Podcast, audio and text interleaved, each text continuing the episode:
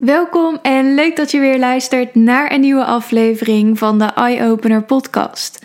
Ik vind het best wel lastig soms om een nieuwe podcast op te nemen, omdat er zoveel onderwerpen bij me voorbij komen en ik niet zo goed weet waar te starten.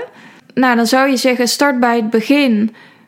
Maar op dit moment zijn we in de wereld zo chaotisch bezig en zijn we misschien wel ergens in het midden gestart in plaats van dat we überhaupt terug gaan kijken naar de kern waar het vandaan komt. En misschien zorgt dat er ook wel voor dat we sowieso met z'n allen wat meer chaos voelen. Maar ik voel heel erg dat het, dat het tijd is dat ik wat vaker dingen ga opnemen die ik met jou mag delen.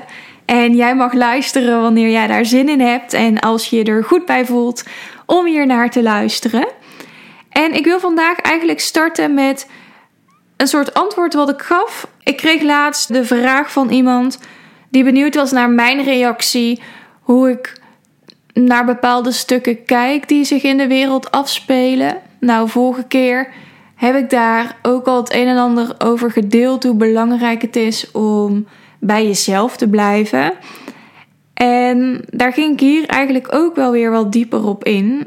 Ik heb zo gemerkt de afgelopen tijd dat het heel belangrijk is om echt dicht bij jezelf te blijven. Er is zoveel chaos bezig, zoveel stiekeme chaos. En vaak zijn we op zoek naar de waarheid. En de waarheid is best wel complex. Want wat is de waarheid? Ik heb gemerkt dat wanneer iemand denkt: en dit is de waarheid, dat wanneer een ander daar anders over denkt, daar ook weer chaos gaat ontstaan. Een ander boos wordt of getriggerd wordt en iemand die het niet helemaal eens is met die waarheid, dan gelijk de andere kant op gaat kijken in plaats van het gesprek aan te gaan waarom iemand er zo over denkt. En ik ben er ergens van overtuigd dat wij allemaal een bepaalde waarheid met ons meedragen. En dat betekent niet dat jouw waarheid fout is. En dat betekent ook niet dat iemands anders waarheid fout is. Iedereen kijkt op zijn of haar eigen manier naar bepaalde zaken. En iedereen heeft eigen dingen meegemaakt. En misschien is de een daar wat meer in ontwikkeld, heeft andere zaken bekeken. En de ander die is weer op andere vlakken heel erg ontwikkeld. Waardoor die weer een bepaalde waarheid met zich heeft meegenomen. En als het een beetje chaotisch klinkt, wat ik bedoel is dat het er niet zozeer om gaat dat we het met elkaar eens zijn en dat er maar één waarheid is. Maar dat we opnieuw gaan luisteren naar onze eigen stem. Dat, dat we meer gaan connecten met onze eigen stem. Dat je niet alles maar voor lief neemt wat je wordt aangepraat. Um, of wat er tegen je gezegd wordt. Maar dat jij heel goed gaat luisteren naar of het wel met jou resoneert of dat het niet met jou resoneert. En op onderzoek uitgaat ook waarom dat misschien niet met jou resoneert. In plaats van je hoofd weg te draaien en een andere kant op te kijken. Dat ook jij op onderzoek uitgaat naar wat er bij jou getriggerd wordt. We zijn zoveel bezig met die chaos dat we vergeten om weer naar die kern te luisteren. Dus om naar je eigen stem te luisteren. En tuurlijk zijn er momenten dat je geraakt wordt. Natuurlijk zijn er momenten dat je het er absoluut niet mee eens bent of dat jij er heel anders over denkt. En dan komen we uit op dat stukje strijd. Het is belangrijk, denk ik. En nogmaals, als jij daar anders over denkt, is dat helemaal oké. Maar ik denk dat het heel belangrijk is dat we in plaats van die strijd met elkaar gaan verbinden. Dus dat het oké is dat er twee verschillende meningen zijn. Dat het oké is um, dat je donker hebt en dat je licht hebt. Maar dat het met elkaar mag verbinden. Want als we het hebben over donker en licht, beide, beide kanten zullen niet bestaan zonder elkaar. Licht heeft donker nodig, donker heeft licht nodig. Maar wanneer die in strijd gaan met elkaar en tegen elkaar gaan vechten, kunnen ze niet in hun potentiële kracht gaan staan. Want dan zijn ze zo bezig met die chaos, met die afleiding van dat gevecht, van die strijd, dat het niet samen kan komen met elkaar.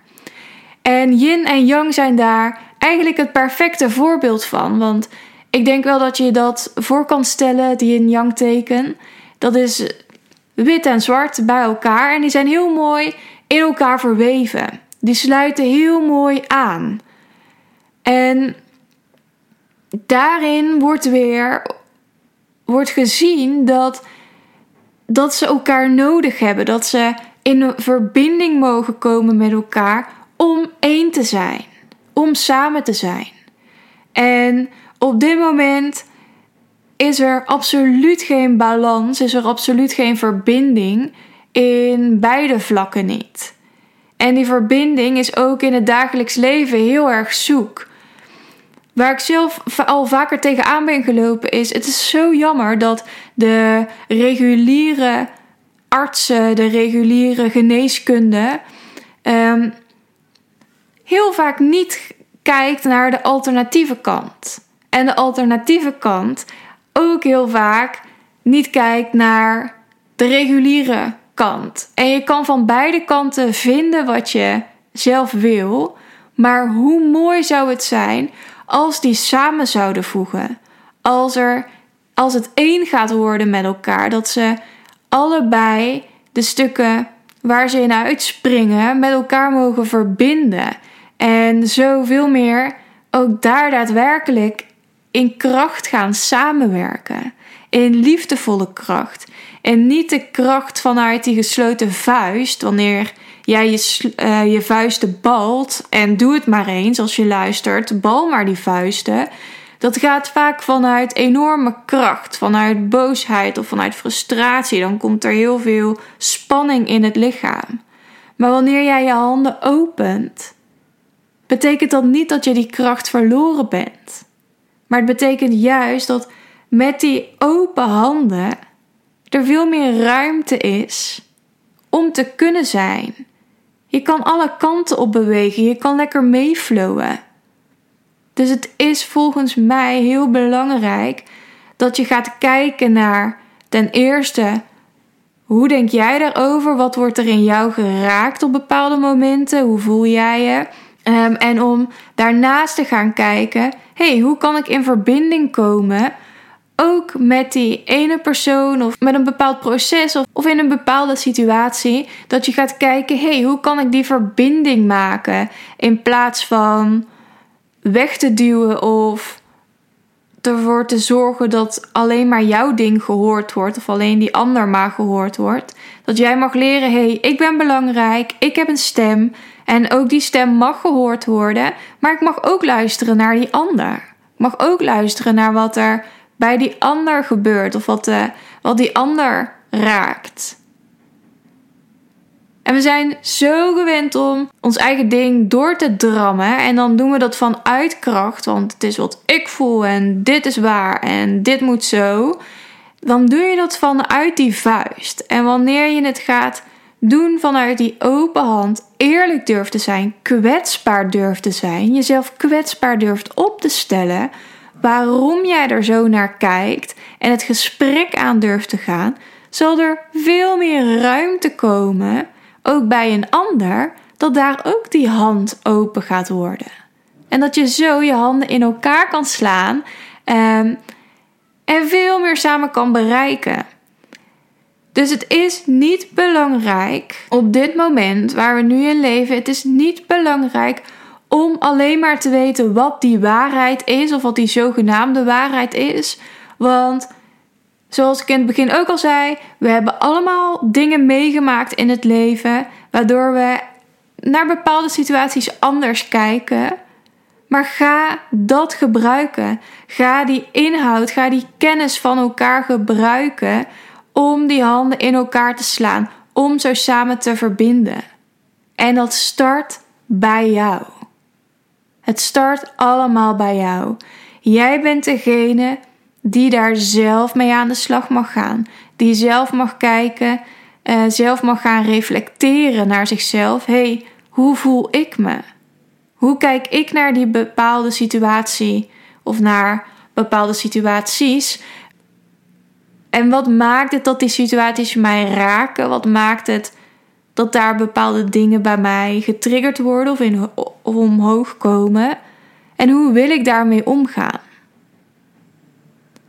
Duw niet gelijk alles weg, maar probeer daarin die open hand te houden zodat we weer kunnen verbinden.